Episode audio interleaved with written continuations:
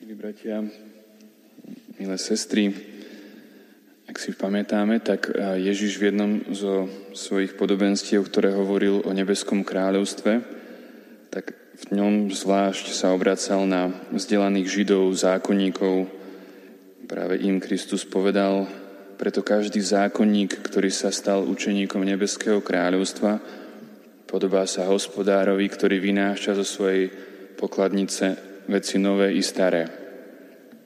Títo Židia, títo zákonníci poznali to staré, teda Mojžišov zákon a prislúbenia, aj Božie pôsobenie v dejinách Izraela, ale videli a počúvali aj to nové, a tým bolo Ježišové učenie, jeho zázraky a naplnenie prislúbení v jeho osobe. No, jedným z nich bol Nikodém, ktorý prišiel za Ježišom tajne v noci, ako sme to počuli včera. Práve týchto zákonníkov, ktorí Krista nasledovali, Ježiš osobitne vyzýva, aby v múdrom srdci uchovávali oboje a vedeli staré prepájať s novým, lebo potrebné je jedno aj druhé. Ale ako takéto prepojenie zosúľadiť s tou radikálnou výzvou, ktorú Kristus adresoval Nikodémovi aj dnes? Teda to Kristové musíte sa znova narodiť, Nikodém bol, milí bratia a sestry, človek, ktorý z prvého stretnutia nám vôbec nemusí byť veľmi sympatický. Na jednej strane je to ambiciozný farizej, ktorý si nechcel poškodiť povesť medzi židovskou elitou tým, že by ho spájali s Ježišom.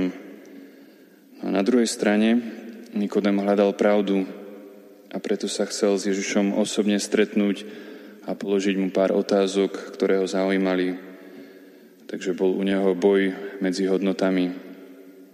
A Ježiš na neho nejako netlačil, nežiadal od neho, aby toho napríklad prišiel počúvať cez deň, nevysvetloval mu, že uzdravovanie chorých a vyučovanie zástupov počas dňa ho unavuje a potrebuje v noci odpočinúť si.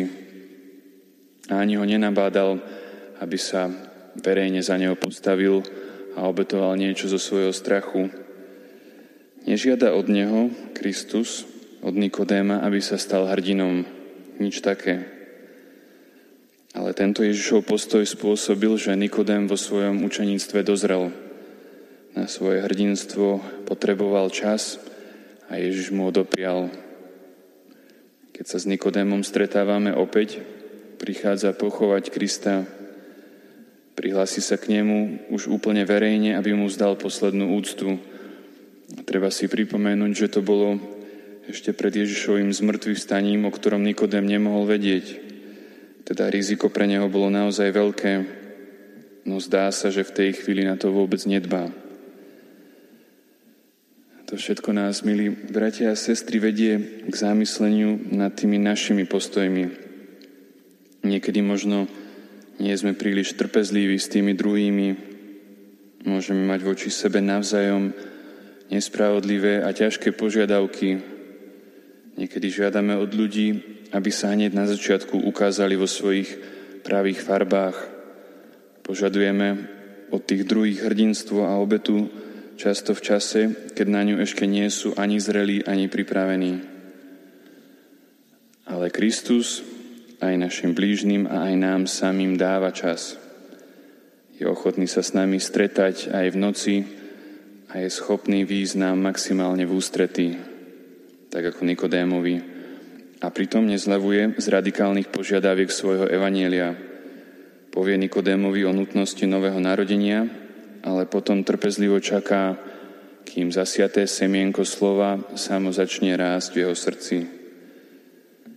Nech nás teda, milí bratia a sestry, tento Kristov príklad vedie k zhovievavosti a trpezlivosti s našimi blížnymi, a niekedy možno aj s nami samými. Amen.